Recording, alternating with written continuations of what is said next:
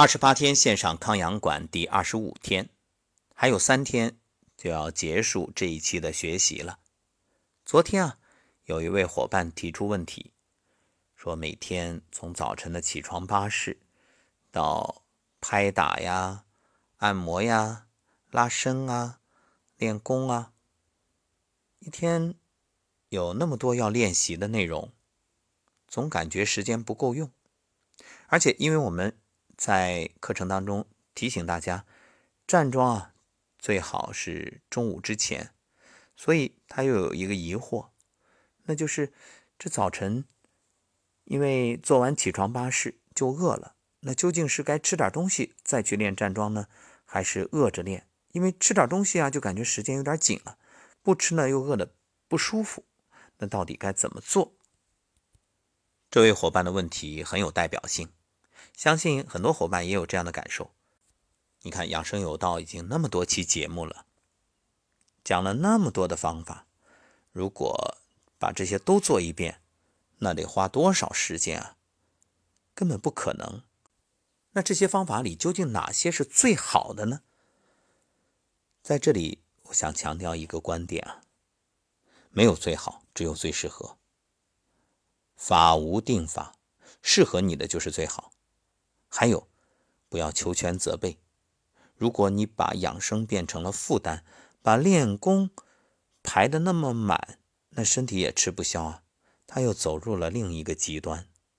所谓的一阴一阳之谓道，一动一静应该是相得益彰，它是求一种平衡。所以千万不要盲目苛求完美，强迫自己每天都得练一遍。如果那样的话，过犹不及。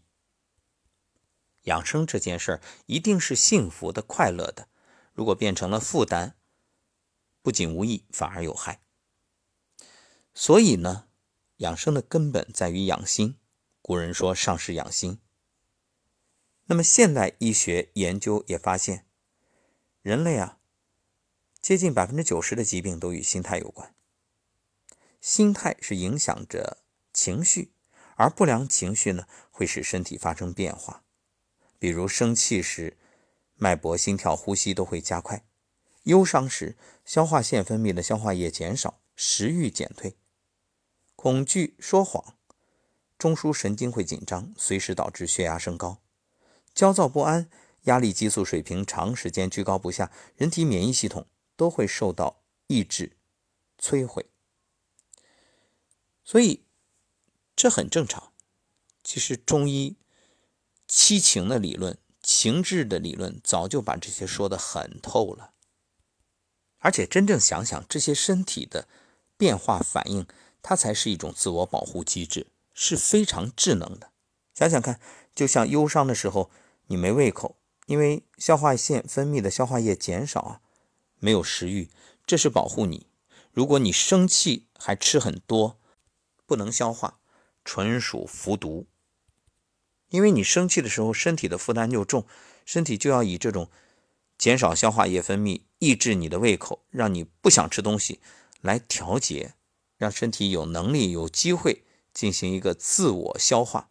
它要消化你的情绪，消化你的压力，所以就没有精力来消化你的食物，就那么简单。你看，为什么我们说很多人的胃病都与情绪有关？胃它也要消化你的压力呀。焦虑导致胃溃疡，当然这里焦虑是指长期的，而不是偶尔一次。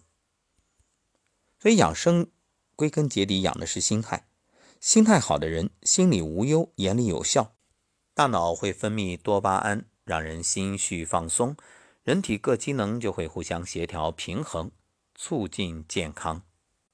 所以啊，说到营养素。我想，除了我们所熟知的什么蛋白质、矿物质、碳水化合物等等，应该再加一条什么呀？喜悦、快乐、开心。这个营养素啊，无形而有能量。如果再延伸一下的话，还包括像宽容啊、淡然啊，这些啊，都可以让你的身体增强。